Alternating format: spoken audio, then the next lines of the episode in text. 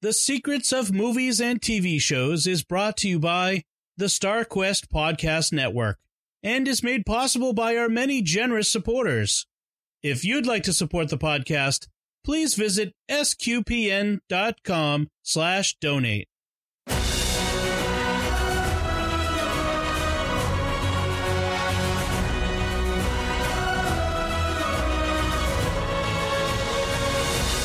Hi, I'm Dom Bettinelli, and you're listening to The Secrets of Indiana Jones and the Temple of Doom, where we will discuss the deeper layers and meaning of this movie as we continue to move through the series, the Raiders of the Lost Ark series of movies. Joining me today on the panel are Father Corey Sticha. Hi, Father Corey. How's it going, Dom? And Shelley Kelly. Hi, Shelley. Good evening, Dom. How are you? I'm great, thanks. Thank you both for, for uh, coming back. Uh, Mac couldn't make it. Mac Barron had joined us for... Uh, the uh, Raiders, of, Raiders of the Lost Ark, which was our first uh, edition of this uh, review of the Indiana Jones movies. Uh, but he couldn't make it today. He, he he works in public schools, and we're recording this at the beginning of the school year. It's just uh, not a good time. I get that. I get that. Before we uh, go much further, I just want to take a moment uh, with a with a bit of a you know network announcement. If uh, if you could help us out by going to sqpn.com slash survey. And taking our two thousand eighteen listener survey, we're, what we're trying to do is just trying to get our priorities straight and get things organized for the upcoming year. So we know that we're making the right kind of podcasts, the the right kind of shows that you're interested in, uh, pointing these shows in the right direction. Uh, you know, for example, one of the things I'm asking about is what your favorite books are, what kind of books you like to read, because um, maybe we'll do a book podcast. I'd love to do a book podcast. I, I need to find some people who could do that with me. Um, so we we want to know, do people, are people interested in that sort of thing? Uh, so if you could go to sqpn.com slash survey and take that survey, we'd greatly appreciate it. At the end of the survey, we're going to ch- uh, choose two names out of a hat, not literally, but, you know, at random. Uh, we're going to take two names, and those two people will give each of them a twenty-five dollars Amazon gift card as a thanks. Uh, I'd like to give everyone a twenty-five dollars Amazon gift card, but then we wouldn't be here making podcasts and be broke. So uh, that's it. Thank you very much. Uh, so Indiana Jones and the Temple of Doom. Who here thinks that Indiana Jones and the Temple of Doom is their favorite Indiana Jones movie? Anyone? Anyone? Yeah. uh, okay. So uh, we're in agreement on that.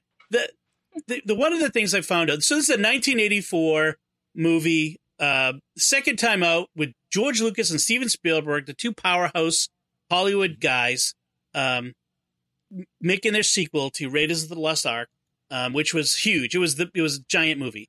Um, came out that came out in nineteen eighty. Now uh, this one comes out in nineteen eighty-four, and uh, it wasn't re- as well received, shall we say? It did fine at the mm-hmm. box office, made some money, but um, at the time, people weren't really all that happy with it. Uh, what was your, your reaction? Like, I, I assume you both saw this, you know, yes. orig- you know, back when it was originally out in theaters. You're old enough, like I am, to have seen mm-hmm. it then. What was your yep. reaction when you were a kid seeing this?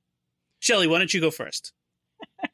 Because I kind of uh, gave you a lead on that one. Um, yes. So I was thirteen when I saw this, and it terrified me.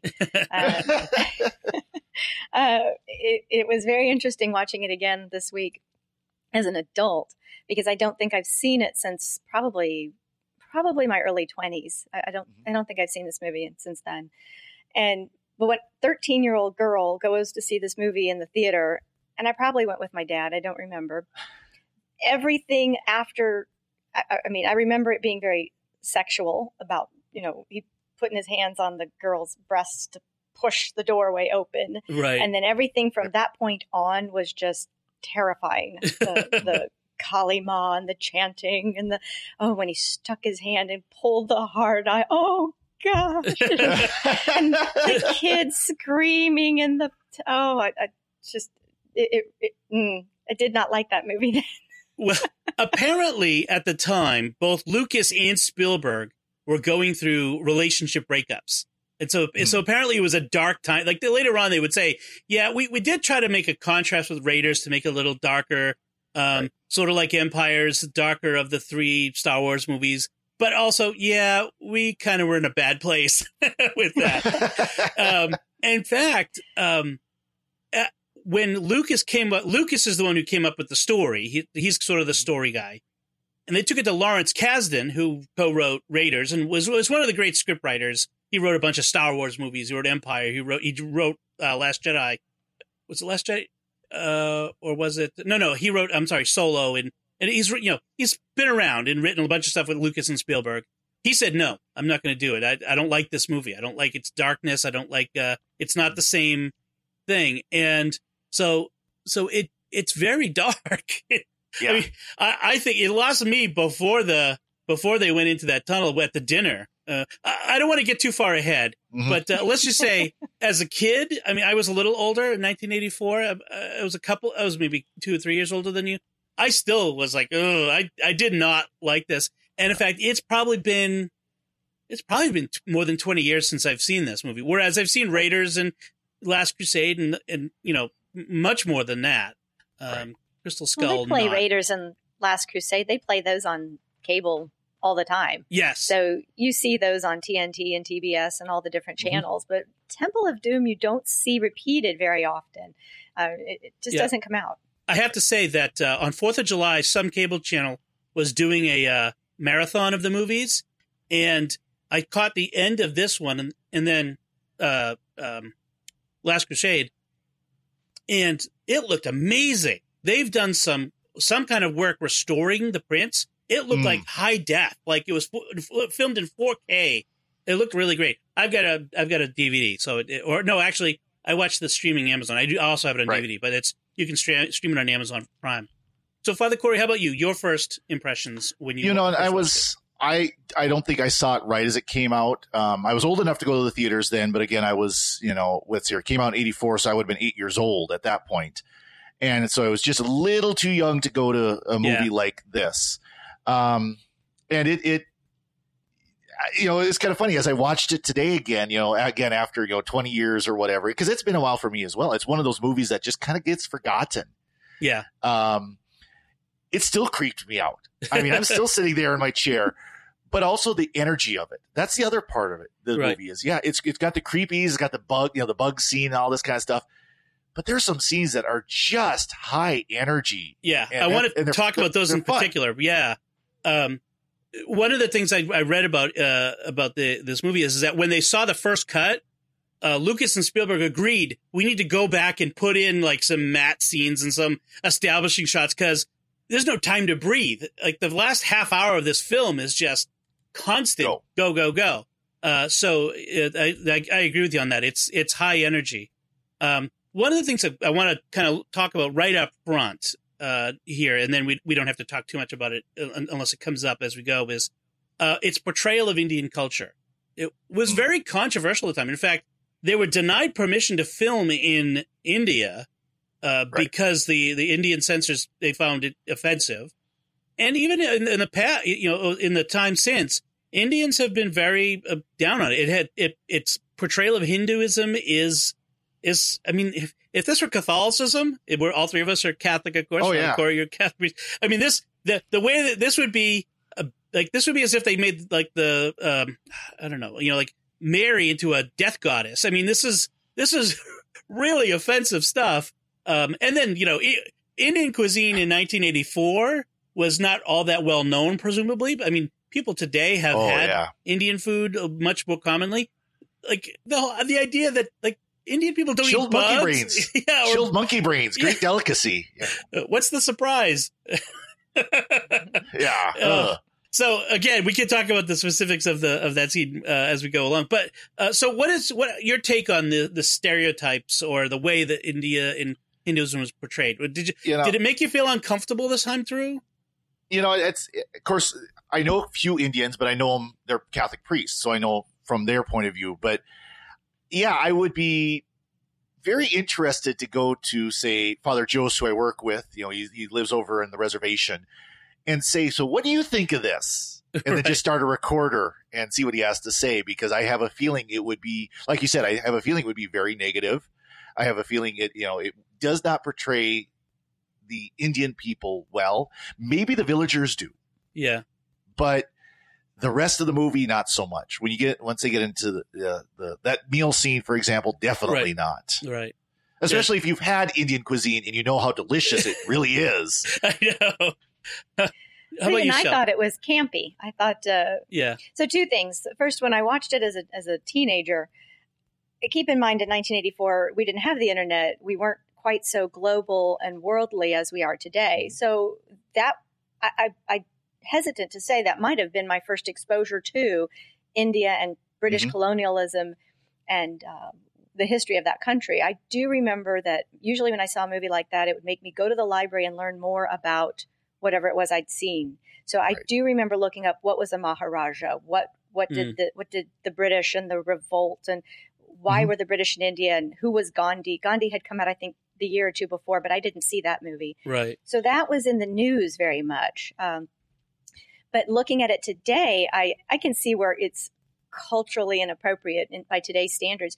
But at the same time, as we've talked about, Indiana Jones movies are campy. They're fun. They're right. they, they've got some other inspiration. And if you go back to where this movie got its inspiration, it goes back to a nineteen thirty-one, I think it's thirty-one, movie called Gunga Din, starring Cary Grant. And that movie is based yeah. on an eighteen ninety Rudyard Kipling poem. Now, Rudyard right. Kipling is really not considered acceptable today because it's so right. uh, to his time. And to right. his time today is not acceptable in this new global diverse world. Now it would be called offensive and racist. But mm-hmm. uh, back then it was not. It was his experience in a limited, limited section of the world. And he was in India.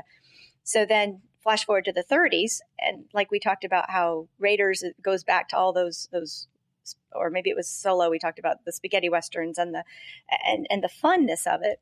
This movie pulls it forward. If you go back and look at Gunga Din with Cary Grant, all of those scenes that I hated so much and still don't like, uh, they come right out of it. That yeah. whole thuggy cult scene and, and the experience of it and the stereotyping comes right from it. So, yeah. But it, honestly, on the, the, the food scene, I thought it was just supposed to be campy and fun and, and to it, make you squirm and and, and, you, oh, and it man. is. It is. It's supposed to be, you know, so you can get the, you know, the the blonde girl screaming and the kid yeah. getting looking like he's ready to throw up. And, you know. Give me it's, your hat. Why? It's gross yeah. out humor. It's gross out humor. Yeah. That's and Spielberg and Lucas are kind of being and, kids.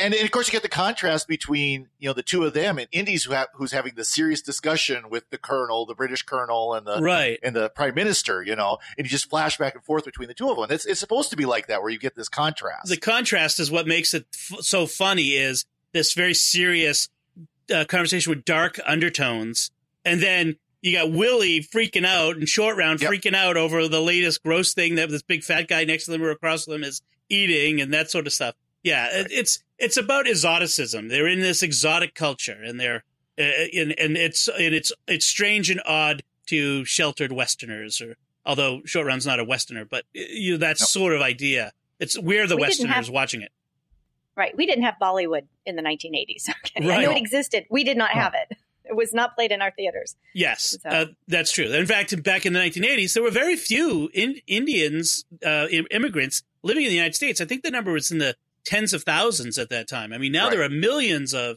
uh, in, Indian immigrants and Indian Americans, right. second generation, but it wasn't a and, common and Indian experience. Rest, Indian restaurants on, you know, all over the place. And, you know, every yeah. every decent sized city has an Indian restaurant where you can go get real Indian food. I mean, yes. we can experience Indian culture now much easier than they did back then. Right. Uh, we whenever we have curry at dinner, we, we have to have themed music at dinner in my house. Nice. What one of my my daughter has uh, auditory issues. If she hears people chewing, it drives her crazy. So we, we drown it out with music. So it, when we have an it would, uh, any Indian cuisine, um, we I play. Um, I have a playlist from YouTube of Bollywood uh, musical numbers. So, it, which is amazing. Like we have that. We can do that now, whereas we didn't have that experience. And, and so it's unfortunate that maybe some people took the wrong impression of India from it. But it's what we had, you know, what was what was there, and it, right. uh, obviously not intended maliciously. Uh, but uh, you know, speaking of Gunga Din, I mean, it was obvious that this that was a a uh, uh, inspiration for this movie because uh, uh, my dad lo- loves old movies, and he mm. showed many of them to me, like Gunga. You're a better man than I, Gunga Din. That's the, the great line at the end of that movie. Sorry, spoilers for a nineteen thirty-one movie. Uh, oh, or terrible. The poem. It's the last line in the poem. Yeah. Exactly. Uh, but uh, so, um, but there, there, there were a there was a genre of um, movie that took takes place in the uh, what do they call it? It's not it's not the mandate. That was the Palestinian mandate was um, was uh, was was the, oh, the, Brit- uh, the British Raj, the British Raj. Yeah, yeah there was. So movies that take place within that that context. So uh, this is kind of inspired by that, where, you know, Raiders had a different inspiration, uh, you know, World War Two era, beat the Nazis movies. So, mm-hmm. um, it was interesting to me that this movie is set earlier than Raiders, that they yes. went backwards. A, they wanted a prequel, I guess, because Lucas later said that he wanted to make it a prequel because he didn't want to do the Nazis again. And if right. it's not the Nazis, then what do you do? Which we ended up with Crystal Skull. Turns out, if you have to do it after the Nazis, you end up in the fifties, and you have uh, you know aliens which, and, and communists, uh, Soviets. uh, yeah. Well, I, I think also they originally thought that uh, they'd focus on the Abner Ravenwood storyline, right? With Marion. And then changed their minds. Yeah, uh, they wanted to do more of a James Bond theme and go with different women for every movie, kind of like Bond right. girls. Right, uh, right. And and it, it seemed to me, and I think that they, it's borne out, that they went for contrast, you know, where mm-hmm. Marion is dark-haired and capable. She gets into situations. She's she's you know she's she's not she doesn't always you know uh, doing her uh, coming out on top, say, but she's capable. Right. She's t- she's got herself together. Whereas Willie is blonde and just all over the place and just constantly screams and and, and completely scattered. Uh, is sort of yep. like the so that they w- they went for that contrast there. Um, uh, As well, a- I read somewhere that Willie Scott was supposed to be a, an amalgamation of Katharine Hepburn's African Queen and Irene Dunne and a guy named Joe. Now, we know a, a guy named Joe as Spielberg's other movie, Always. So right. think of the Holly Hunter character, you know, tough, brash, you know. Mm. And, and but I don't think they quite that didn't come out. Yeah. No, she almost came out more like a comedic uh, uh, piece, you know, with the, right. the one-liners and the Abbott and Costello back and forth and the and the. Just the screaming, but but she played yeah. off of him very well. Well, I, I hate to say it, but yeah. she almost came across like a uh, some of the earlier Doctor Who companions, the women who were companions to the Doctor for Doctor Who, where she, they really not a lot of help, but they sure good with the lungs for screaming. Yeah, they'd scream a lot. Well, there so there, so there was her constant screaming, and she it was kind of annoying. I mean, let's be honest. I yeah. mean, she was kind of an annoying companion, annoying. rather than just dealing with this. Okay, this is the situation. Deal with it. You know, so she was just would, you know, she she was in denial uh, most of the movie. Uh, this right. denial was apparently a river in India. And uh, she but then there was also and I kind of the the sexual back and forth with Indy and mm-hmm. Willie was too much. I just I, I didn't. Yeah, I was like, I don't mind a little romantic tension, but this was like they just it was almost like they decided to ramp it up. And again, I wonder how much uh, Spielberg's and Lucas's bad love lives at the time had anything to do with that. You know, that's funny you say that, because I had read that before I watched the movie earlier this week, preparing for today. And knowing that, having that in my head, made me see the movie in a completely different mm-hmm. way. The um, the cynicism or the j- just you could tell that where they were when they stole their children. It made me wonder who was in a custody battle when they were writing this, sure. uh, because there were, there were just lots of little pieces. And definitely there, we've never had a kid in Indiana Jones before. And suddenly we've got this, this little orphan that he picked up when he was four years old. Well, Short Round's not in any other Indiana Jones movie. Right. So yeah. something what? has obviously happened to him, but there's such tenderness and protectiveness from Indiana with Short Round. It makes you wonder. I, I didn't look up whether Spielberg or Lucas either had children at this time. Oh, that's an that's an interesting question. Yeah, I, I'm not sure if they did, but certainly, I mean, Short Round. Let's so so you know, kind of moving into the movie. Short Round, I think, is the high point of this movie for me. Oh, I know absolutely. For some people, they they they find him annoying or he's too much of a stereotype. I just think, I mean, in this movie, and the same actor was in Goonies. I think he's yeah. great. I loved him, and I was, I'm it is sad that there weren't there weren't more movies with short or the short the actor. Uh, Jonathan mm-hmm. Kwan, I think his name is, uh, in it. Um, apparently, they they auditioned six thousand kids for this role around the world. And he wow. was cast after his brother auditioned. Spielberg liked his personality, so they had him and uh, Harrison Ford improvise the scene where Short Round accuses Indy of cheating during the card game, which is great. Oh, yeah. I mean, that's a great scene. I mean, this kid has stage presence. He He's, yeah. you know, he's got the likes of Harrison Ford there, and he's he stands up there, and he's and he's got that presence. He's so good. I I, I just I, I like him. And he's best known really in the Goonies Goonies role as Data. If you yeah. go and search him online, he he did just a few movies. Yeah. Um, and you can catch him on YouTube as an adult talking. He went to film school, and now everything he does is behind the scenes. Right. Mm. Oh, cool. Yeah. Um, behind the camera, I should say. Yes, behind the camera. Um, well, that's neat. Uh, it, it, I mean, it's, uh, I, you know, there's there's more to say, but like one, one of the things you talk about now, not, like, as you mentioned, the whole thing about Spielberg and Lucas having their mm-hmm. going through their, you know, did they have it? Were they having a custody battle at the time?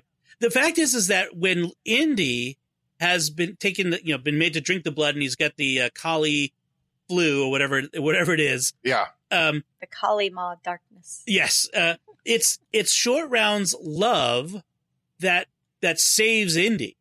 You know, right. It's the love of the child for the father figure that saves him. And I mean, Spielberg is all about fathers and sons in his movies. I mean, in E T, right. famously, there was the the the the, the, the boy uh, Elliot didn't have a father. Um, Correct. But but so the and I mean, obviously, Star Wars is about a father and a son. Uh, mm. So both of these these creators were were very much focused on the relationship between fathers and sons, and that comes out here in that relationship between sure. Indy and Short Round. And it's it's kind of sad that they didn't follow up on that relationship with the two of them. You know, right. if nothing else, it would have been great to have seen in you know Last Crusade, the grandfather, the father, and the son. Right, right. Well, I mean, the Last Crusade was father and son again. I mean, that's yeah, the funny exactly. thing. Um, And and so, yeah, it would have been great to see Short Round again. And I wonder if it's just that the actor wasn't available or they felt they just like never thought they kind of dropped the idea. Yeah, I hate to yeah. say it. They probably dropped the idea after this movie, which is too bad because it, it really was kind of a humanizing aspect for Indy. He wasn't just the great adventurer, you know, right. who went around the world ar- doing archaeology, but was also this adoptive father, basically. Yeah.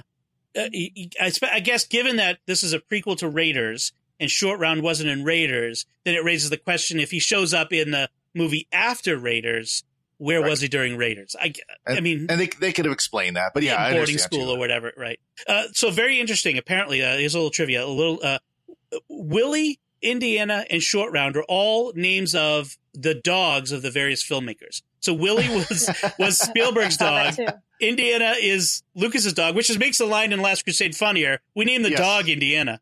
Uh, and Short exactly. Round was one of the screenwriters' uh, dogs. So just a funny tri- bit of trivia. So let's go to the beginning of the movie. Um, again, they open – and I'm not going to go step by step through the movie, but just hit some high points. Um, mm-hmm. they, they open up on an image of – you know, with the Paramount Mountain fading into something that has a mountain on it. In the Raiders, it was the mountain near the Jovito's uh, uh, temple, I guess. Mm-hmm. In this one, it's in the in the nightclub in Shanghai. Um, and we get a, a Busby Berkeley, you know, musical number, Anything Goes, sung in Mandarin by Willie, which apparently yeah. uh, Kate Capshaw had to learn in, in Mandarin. Uh, oh, wow. Uh, so very she impressive. She did a beautiful job with that song. Yes. Oh, yeah. Uh, it was a little long, honestly, the, the, the, the, the, the, the scene, the, the, the dancing part of it. I felt like it kind of went on a little longer. Maybe that's a, Uh, it, it, with it thirty years, you know, the, we, the way they make movies today versus then sort of thing. But it could be, or it could be because the fact they decided to run the credits over it. Right. They, were they, still... had to, they, they had a certain length of time that they had to show for the credits. So why not just use this one long song to do it? Right. And that's when well, they, and, yeah, go ahead. Oh, sorry. Did you read or did you see what they had intention, what they had planned to begin this movie with? They wanted to begin it with an action sequence, and they had planned for there to be this big motorcycle chase with Indiana Jones on the Great Wall of China. Oh, right. But they couldn't get permission from the Chinese government to use the Great Wall of China. So to they went back. So they went back, and um, the the screenwriters suggest they had been. I think it was a husband-wife team that did American Graffiti with George Lucas. That's how they mm-hmm. brought him back, and they talked about this musical number, and I think they used it in a later movie they did with him, but. They talked, they said, hey, why don't we do this musical we've been toying with? And they tried it and they thought it really worked. Um, and actually, I like the, the change. I like the difference. It's very, yeah. it's very campy. It sets the theme in the nineteen thirties. I'm watching it and I'm getting this image of like Depression era Little Orphan Annie with the Rockettes kicking. Oh, yeah. Right. And then, you know, when they when they start the fight with the balloons and it's just chaos. And I kept yes. thinking, See, oh, this is like watching one of those old time food fights. Yeah. So this you see. This was filmed last. This was the last thing they filmed in the movie. Uh, after the nightclub everything. scene. Yeah, the nightclub scene, uh, which, by the way, the nightclub is called Club Obi-Wan. There's a yep, sign. Saw that. Yeah, so that's a, that was a lot of fun. But I have to say, this fight scene is like with the the diamond on the floor and the antidote for the poison that's been given to Indy rolling around, and just what a great scene, great oh, choreography. Yeah. I, it's just a, an awesome scene. Well, I really it, it love it. The movie definitely starts out on a high note with this scene because oh, yeah. the colors and everything are light and vibrant. And, yes. But then you get all the diff- everything going on. It's just it's it's chaos. It's yeah, it it is chaos. I mean, you get Indy and the like you say with the Bond feel, Indy in the tuxedo, and you know he's got his uh, the guy who's helping him who you know gets shot, and you got these gangsters and and the yin and the yang. He's in white. And yes. they're the gangsters are all in black with a white tie. Right. So you've got almost that yin yang feeling. Yeah, and, and then, she's in that bright red, right? The, which and she's kind of clueless in this whole scene. and then and then it goes like like you would you can't catch your breath. They go out the window, down the awnings, into the car, being driven by Short Round, and then there's a car chase. You gotta love the car chase with the kid riding it, where he picks up the rickshaw and takes off. Yes, the rick- and he's wearing a Yankees cap in the middle of Shanghai. Yeah. yeah, and he's uh, he's reaching the pedal because he's got a box tied to his shoe to reach the pedal. Uh, it's so right off the bat, you get this idea of, of Short Round as this, you know, this, this street kid, street smart, uh, you know, he's the nearly the equal of Indiana Jones. And, and that's, it's such a great introduction of him, uh, here. And then they, they get to the, the airfield where who meets them at the airfield? Dan Aykroyd. Dan Aykroyd. That was oh, so I great. It took me a long time. I kept rewinding it. I know this voice. I know this voice. Who is this? And I had to Google it finally. Yeah, well, he's oh, got the funny. he's got the accent going. He's got a British accent, um, and he helps him get on this plane. And Indy's, you know, all smug, like, "Hey, we escaped from you to the gangsters." And they close the door, and it's the gangsters' own airline. Now, yeah. it's it's it's like James Bond in the unfortunate ways too, which is instead of the pilots waiting for them to fall asleep in the back of the plane and shooting them. They decide to, to to destroy the plane, to jump out of the plane and destroy the cargo and the plane and everything. This overly elaborate plot to kill him. Uh, it's just it, it, you know, kind of funny. They had to make it look like an accident. They Why? Just shoot him. There's Except the fun would, in that, right? Well, yeah, I was going to say they're chasing him through the streets of of Shanghai, shooting at him. But once he's on the plane, it's got to look like an accident. Yeah. Well, I they, guess they open be, that be... door and nobody wakes up. Yeah, I know. Yeah, exactly. You open a door on a plane and you've got all that noise and everything's blowing, and only Willie finally like, oh, something's wait, wrong what's here. Going on? now, now, to be fair, I mean, that's very much, uh, you know, the, the serial adventure type of, yeah. you know, death is imp- is coming, but wait till next week to find out what happens. Right, right. You know, I mean, it, it really, it, it does fit kind of the genre of the Indiana Jones movies. That's um, true. You can't just have the swift death. You got to have the... What's the great way they're going to escape? Like, say, jumping out of an airplane with an inflatable raft. Which, again, there's no way anyone would survive no. that. Not unless it, the plane is only about twenty feet off the ground or something. Right, you know? exactly. It exactly. still hurt, but and, you survive. And you're and maybe so, going with the slope uh, right over it or something. So I actually read that, that that scene was one that they intended to use in Raiders of the Lost Ark. They intended oh. for Indy to be on the plane going to Nepal, and the plane would be sabotaged by the Nazis, and he would bail out with the raft and ride the raft through the Himalayas and end up at Ravenwood's bar. But for length or whatever reason, oh. they cut it. They also shot that scene in one take. Wow! They contacted the uh, they contacted the manufacturer of the of the life raft, and they said, you know, come help us out. Is this feasible? How would we do this? They created three. Uh, weighted dummies painted to look like you know, the characters. Yeah. And at the appropriate time, they tossed it from the plane. It's, they pulled, they had pulled it when they tossed it, I guess. It spins around. It inflates perfectly. It lands perfectly. And they're like, cut, print. Done. That's it. Wow. I mean, today that would be done all in C G I. But the fact that they, yes. so much of the stunts in this were done as practical effects. Like the mine yeah. car ride was actually done as miniature. Uh, That's what which, I figured. It It looked like it was basically a model railroad. Yeah, there was a couple of times where it just looked like you had Barbie dolls in the in the car. I mean, it, it looked like a miniature a couple of times, but but you just nobody would do that today. It's just so refreshing to kind of see it done practical. Now, they ride this this raft down from the top of the Himalayas down into India, uh, a ride of probably about three hundred miles or something like that. I mean, it's, it's ri- this ridiculous yeah. ride down the mountain into the river. Uh, that off the cliff, they wouldn't survive that either. Let's just let's just no. stipulate it was that. So much fun to watch. Oh, it was though. And the banter, the back and forth, the I check, no more parachutes, and yes, and then she's you know at least she had a reason to scream on that one. Yes, yeah, I hate water and I hate being wet. You know? It's not going to be the last time, Willie. So so they uh, they encounter this Indian village that is um, it's dying. Uh, it, there's drought. There's the children have been stolen. Their sacred rock has been stolen. Um, and Indy only decides to help them when he realizes that the stone is famous and it'll bring him fortune and glory. I mean, he's not doing it at, at first, at least out of the goodness of his heart. He's right. He's doing it for a bit of a mercenary reason. I got the feeling he wouldn't have done it if it wasn't for the children. And it was when the, the child, the little child came back and he had that cloth. And and Indy kind of realizes both fortune and glory, kid, fortune and glory, and he says that again a couple yeah. of times. Maybe a little but, like bluster, like uh, yeah, I'm I'm really so, doing it for fortune and glory, but in in you know, like inside. He's trying to convince himself that it's fortune and glory because when he does get the stones and he's ready to go, and then he hears the kids, yeah, right, everything shifts. It's like it's like almost just a scene shift. Shh. Yep, and off. Yeah, I kind of I I, I kind of got the same feeling that he was ready to leave. Like immediately as soon as he got into the village. And then as soon as he heard what had happened, he was, you know, you could see the wheels spinning a little bit and just like, yeah, I got to do, I could do something about this. I got to do something about it. Right. Right. That's true. That's true.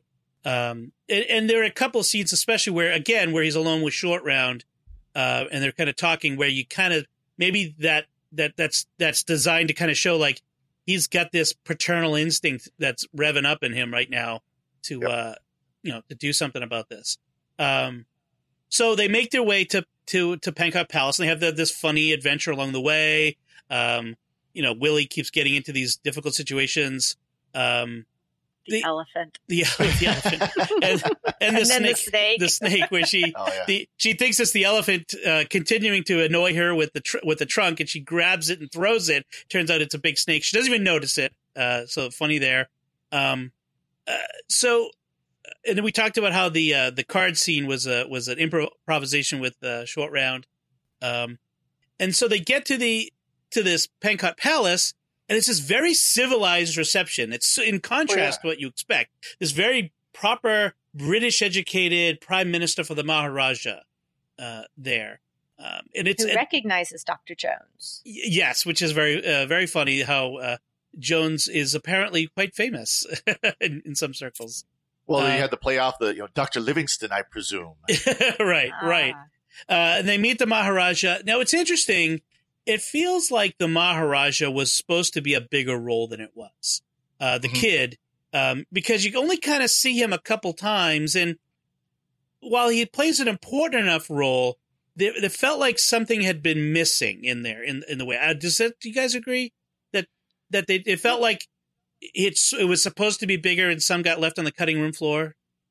They didn't really explain how this kid came to be the Maharaja when, when right. even Indiana said, wait a minute, Pankot Palace has been deserted since the eighteen fifties. Right. right. You know, when they basically eradicated the thuggies. So where did this kid come from? How did this Oxford-educated prime minister come to be there?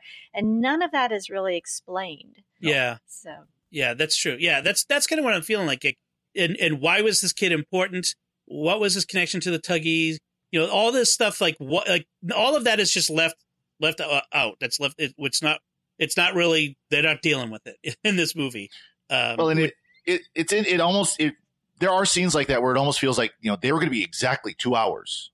And right. you know, if you look at, you know, when you look at the stream, it was like an hour and fifty-eight minutes from start to finish. You know? right. So it's like, they were going to be exactly two hours and including credits.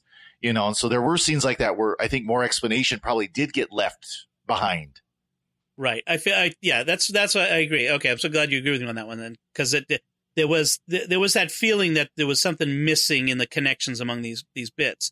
Um, so we had the dinner. We talked about the dinner. Um, the the dancing as they came into the dinner was was was very Bollywood, very fun. Mm-hmm. Um, uh, again, most people would not be most viewers would not be familiar with it or.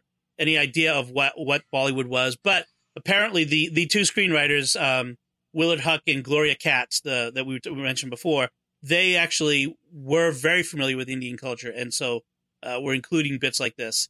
Um, I have to admit, the scene where, where Short Round goes, is running away from the dancers is pretty yes. pretty funny. Yes, very cute. Um, and then, uh, you know, post-dinner, like we said, we had that whole scene where Willie and and uh, in Indiana are trying to uh, seduce each other, but not. Yeah. It was very kind of a that little was, bit odd.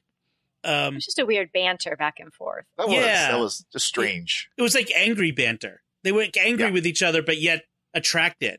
Uh, and again, maybe, maybe a throwback to the fact that they were both men were in a messy divorce. Right. Exactly. Exactly. I hate to I hate to kind of keep pinning that on here, but it feels like this keeps coming up in this movie. Like they're angry, but attracted to her, you know, you know whatever. Um, the funny thing is, is Steven Spielberg eventually marries Kate Capshaw. Like she, yes. they eventually get married. And so, they've been married since. So yeah. Yeah. At least that one worked out. Right.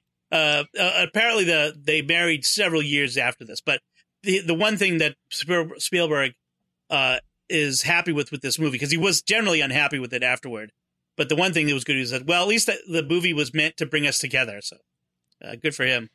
I thought a lot of the banter up until, again, up until we go all the way into the thuggy part was spot on. I, I really enjoyed it more as an adult listening to the, the first half of this movie. Yeah. I love the back and forth. I love those those snippy little one-liners back in, in, to each other. You know, you're going to be here in five minutes. Five minutes. She's not coming. He's not coming.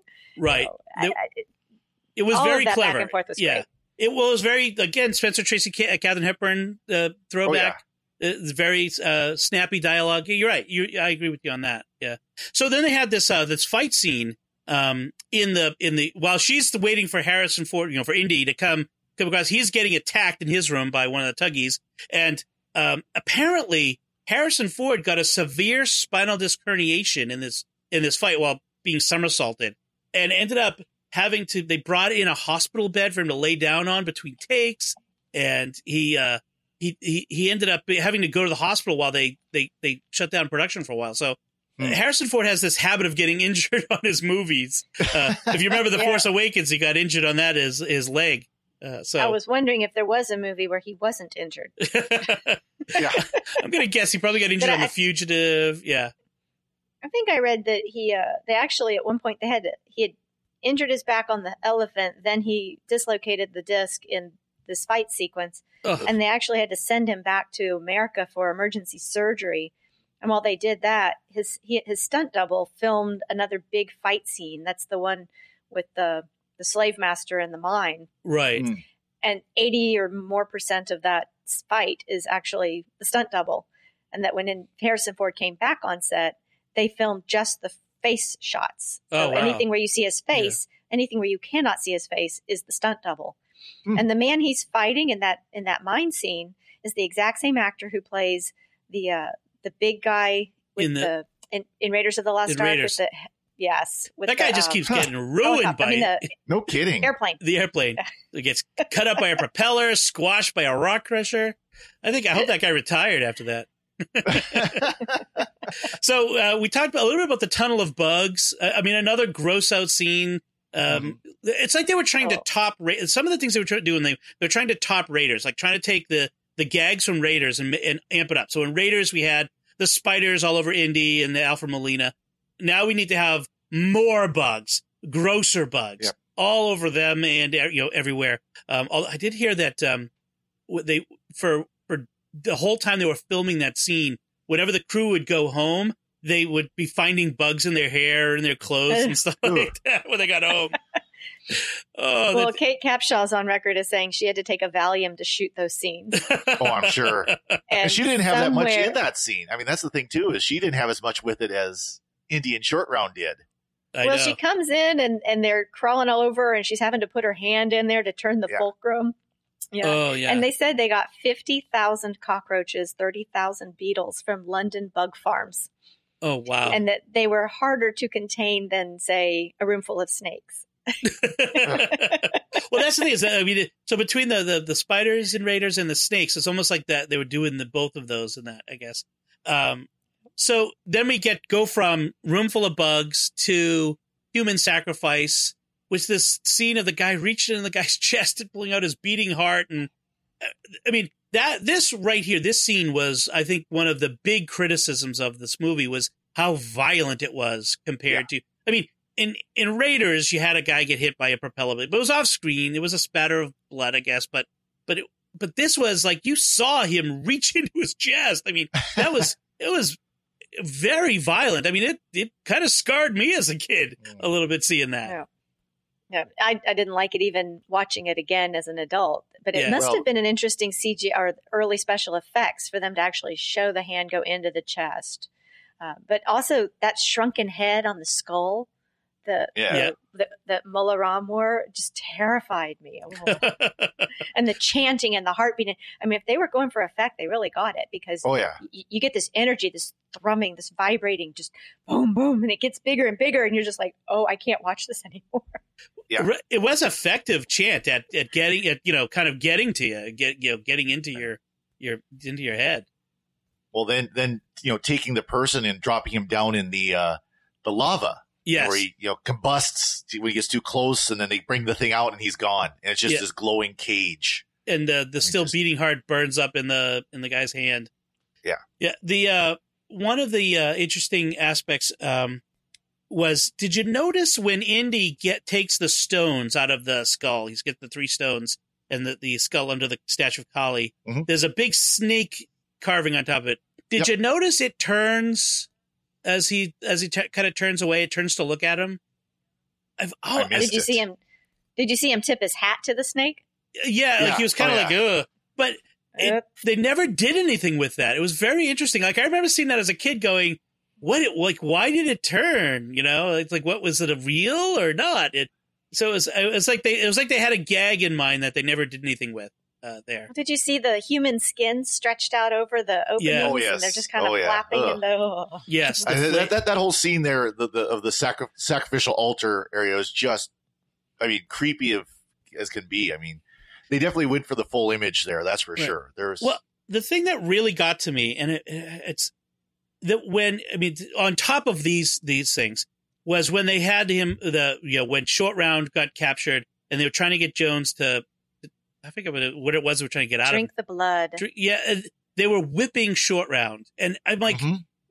that... The Maharaja that, was whipping Short Round. And, and yes. even though it was a kid doing the whipping, that's too much for me. That's too far. Like, I mean, as a as a dad, as an adult, as a dad, I was like, mm, I don't like seeing that. Like, I really did... Like, it wasn't overly graphic, but it was... That one That one got to me, I have to say. uh, I was so not happy. Do you... Do you remember this? This is the movie that created the P G thirteen rating. Oh. This is the movie. This is the movie that, that led to ended it. ended up. Yep. Yes. So it was too too violent, too horrific to to give a P G rating to, and yet it really didn't cross the line that they had set for an R-rated movie. And if they'd gotten an R, then it wouldn't have been marketed to the audience they were looking for, which was kids, right. teens, families. And so after this movie came out and, and every all all heck broke loose, mm-hmm. um, I think it was either Spielberg or Lucas who worked with the uh, National Motion Picture M P A A. Office and said, yeah. thank you, and said they actually proposed different ratings for P G. It was P G thirteen, P G two, uh, R thirteen. There were different suggestions mm-hmm. that he made, but he was very instrumental in getting Uh, a P G thirteen rating created. Interesting. Hmm. And I think it was, I think I Gremlins can't. was the first major movie to receive that rating. Oh, I hated that movie. I loved it, but. Don't call me for that movie. uh, ironically, another Spielberg movie. I mean, it's almost like P G thirteen was was invented so that Spielberg could go just a little beyond what he was known for. Mm-hmm. Uh, kind of interesting. Um, the, speaking of, you know, P G thirteen versus R, uh, there was actually a couple of curse words. There was a, a at least yeah. one time where Joe, you know, Indy says, "Oh bleep," you know, uh, I don't want to say it. I don't want to. I don't want to have to put a rating on this when I put it up on iTunes. If you use, if you use the he actual let, word. he let out a, he let out a, a bodily ex, ex, expletive. Yes, yes, yes. Let's put it that way. Uh, and and it's like, you know, it was. It's almost like they were intentionally going there. Like they, there was that that that need pushing to kind the envelope. Of, to push it right. And that's that's a, that's a tendency in movie making that I, I I'm I think Spielberg pulled back from that that need to kind of push the envelope. Uh, with things, and he hasn't done that as much as that's in my recollection. I may I may be off on that. I felt like uh, that he was doing that there.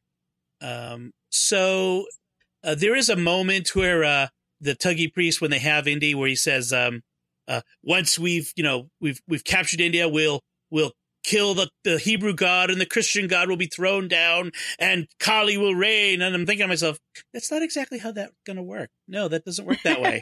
No, exactly. He says, the British in India will be slaughtered. Then we will overrun the Muslims. Then the Hebrew god will fall. Then the Christian god will be cast down and forgotten, and Kali Ma will rule the world. Yeah. But what did he have to do to get to rule the world? Do you remember? Why did they have the kids down in the mines? What were they looking for? Oh, they were looking for the other stones. Yeah. Right. So there's five stones. Yeah. And the idea was that when you put all five stones together, the person who has it will rule the world. Right? What does right. that sound like that's in popular movie theaters today? What, uh, what do you – oh, oh, the Avengers, uh, Infinity yes. Stones. Yeah, the Infinity yep. Stones. That's so interesting. Yeah. Just, yeah. So I the, wonder the, if, if that's – if the if it – the original Avengers Infinity War idea that with the Infinity Stones came from someone's understanding of the Shankara uh, stone myth in, in Indian culture. Now, do we know, is, is that actual myth, though, of, of the stones, or is that something that was made up by the oh, uh, that's producers? Well, the, the Shankara stones are based on the Siva, Sivalinga, a symbol of the Hindu god Shiva. And according to Hindu lore, Shankara was a priest who ascended Mount Kalisa, where he met Shiva, and Shiva gave the five stones and invested them with magical properties that Shankara could use to combat evil. Mm.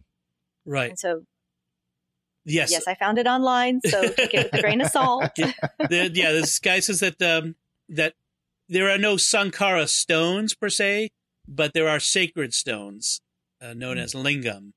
Um, but Shankara was a was a like you said, a the person. priest, yeah. Uh, so interesting. Uh, yeah, I wonder. That's kind of curious. Or were they, or if someone took it from Indy, the, the whoever did Avengers, that's kind of funny. Um, and, and the thing that kind of got me was like, so they hid the stones underground, like buried them deep in catacombs, in, in catacombs, in ca- but that they, collapsed maybe. The, the way a loyal priest hid the stones in the catacombs so when the British raided the temple, right, a hundred years before. Right. Well, they, they, they weren't digging for the stones. They were searching for the stones in okay. the catacombs, but they were digging they were, for the gems to get the money so that they could keep the search going. Oh, right. Okay. Right. He did say that the, they were mining the gems and looking for the stones at the same time. Yeah. Um, okay. I missed that. Sever- the several times I've seen this movie, I must have missed that each time. So um, let's see. Uh, one of the things that kind of comes up in this one, I, I was noticing at just around this when they're running around in the mine. Short Round sounds a lot like Elmo. Did anybody else like uh, notice that? Like they, the voices, or given given the, no, the timing, I'm going to have that in my head. I, I, yeah. I wouldn't know. I don't have any kids where I've had to listen yeah. to Elmo, so yeah. Elmo sounds a lot like Short Round. Should probably it's probably more properly the way there you go. It is. Maybe it's modeled on his voice, but uh, there's a couple times where I'm like, that sounds like Elmo is running on Doctor Jones. Um, so the minecart chase scene. I mean, that's such a classic. I mean, so it oh, yeah. it pulls from. Oh, you know, classic old movies that predate, you know, Indiana Jones. But its its use in this movie makes it a new classic. I mean, just this like, this r- ridiculous complex of of uh, tracks and, and sidings over lava pits and all this yeah. craziness. But it's I love, so great. I love the tracks hanging over over lava. And, you know, they're not flexing or anything as the cart goes over. exactly, exactly. But it's such oh, a that- – go ahead. Go ahead. Sorry. The mine minecart chase, that's the other idea that came straight from Raiders that was cut. Yes. So they, they had actually planned a minecart chase at the end after the Ark was open, where Indy and Marion would load the Ark onto the minecar to escape the Nazis. Huh. Oh, but they just cut all that out and got them right back to, uh, to Washington, D C instead.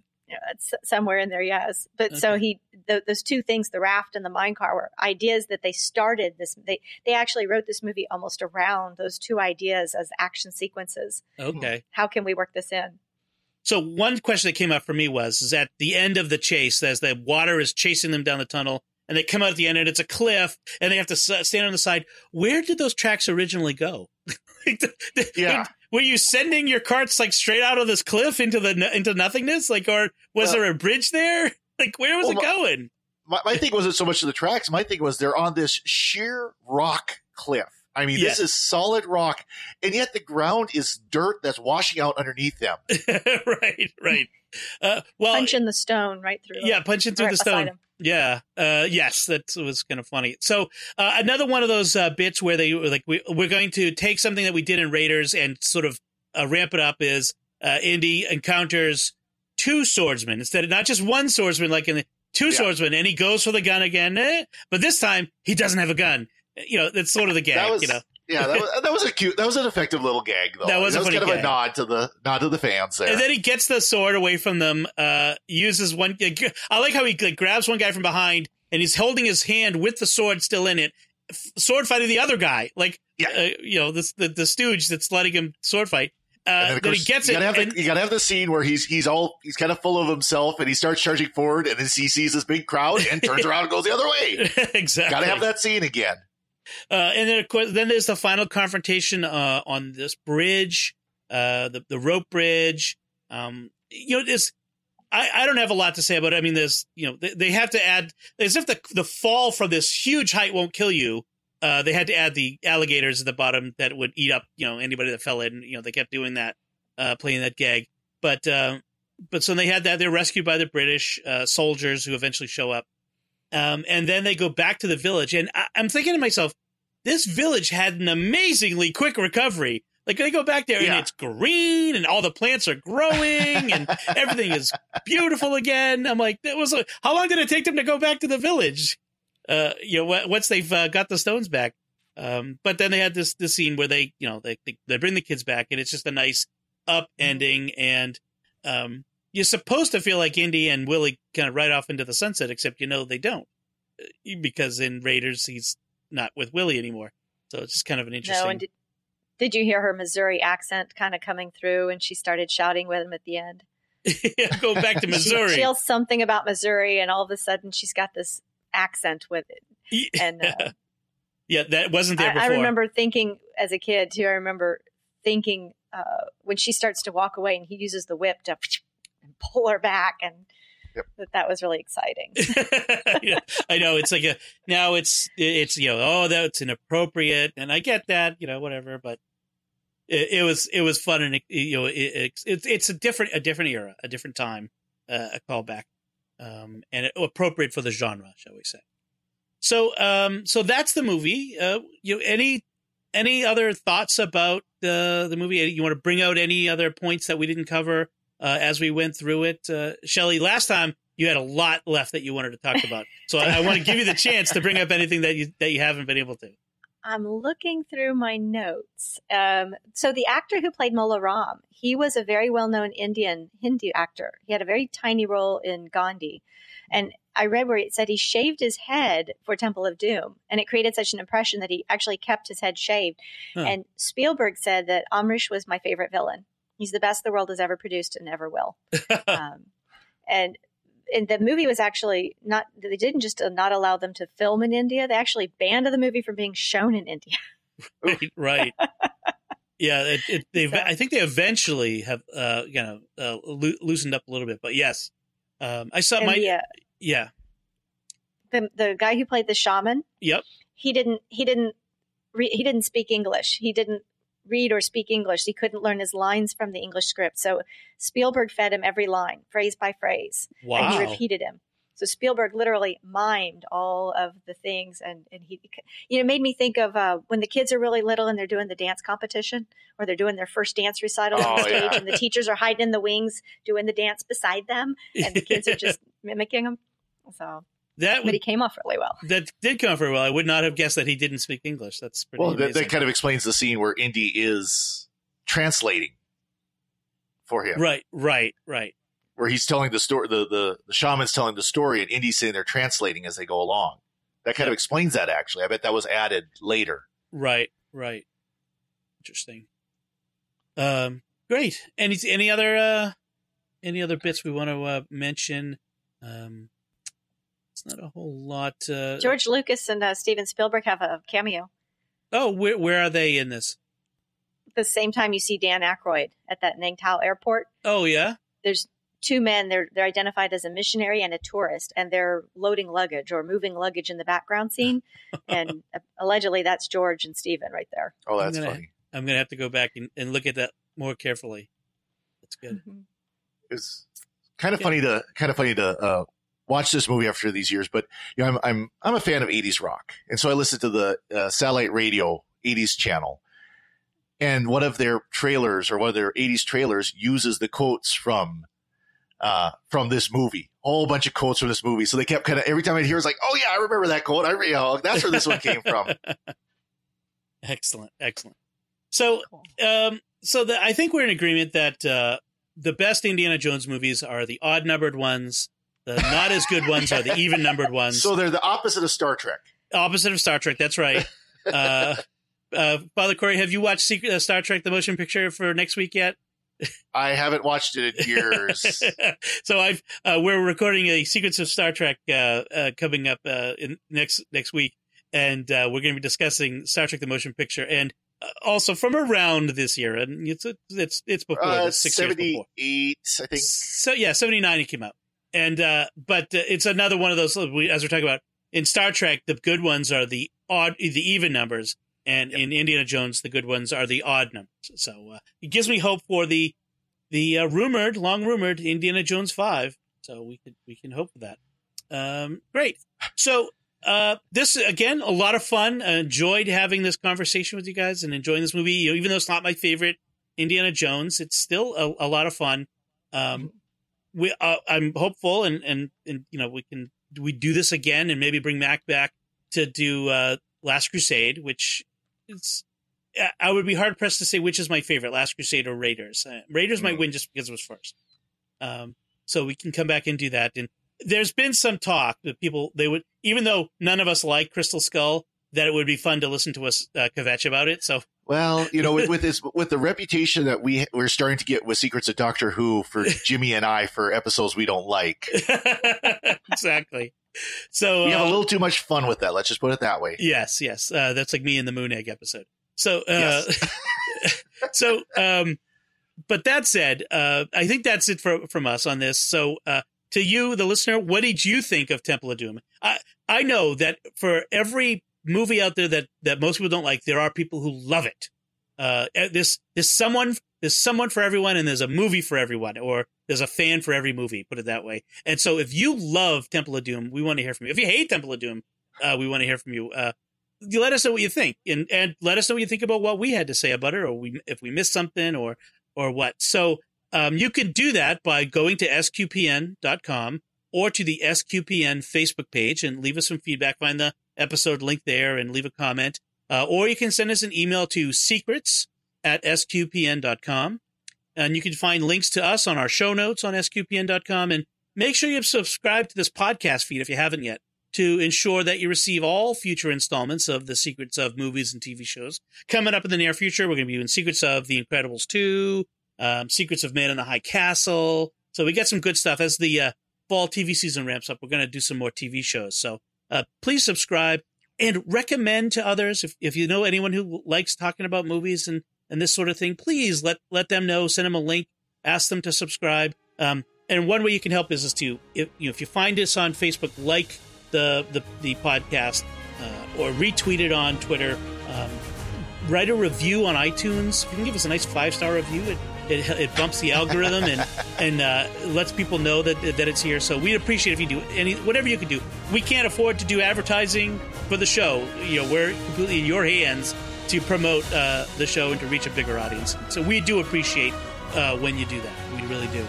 So um, that's until next time. Uh, Shelley, Kelly, thank you once again for sharing in the Secrets of Indiana Jones and the Temple of Doom. It's been fun, Dom. A lot of fun. And Father Corey Sticha, thank you as well. Always glad to be here. Thanks, Dom. Uh, once again, I'm Dom Bettinelli. Thank you for listening to The Secrets of Movies and T V Shows.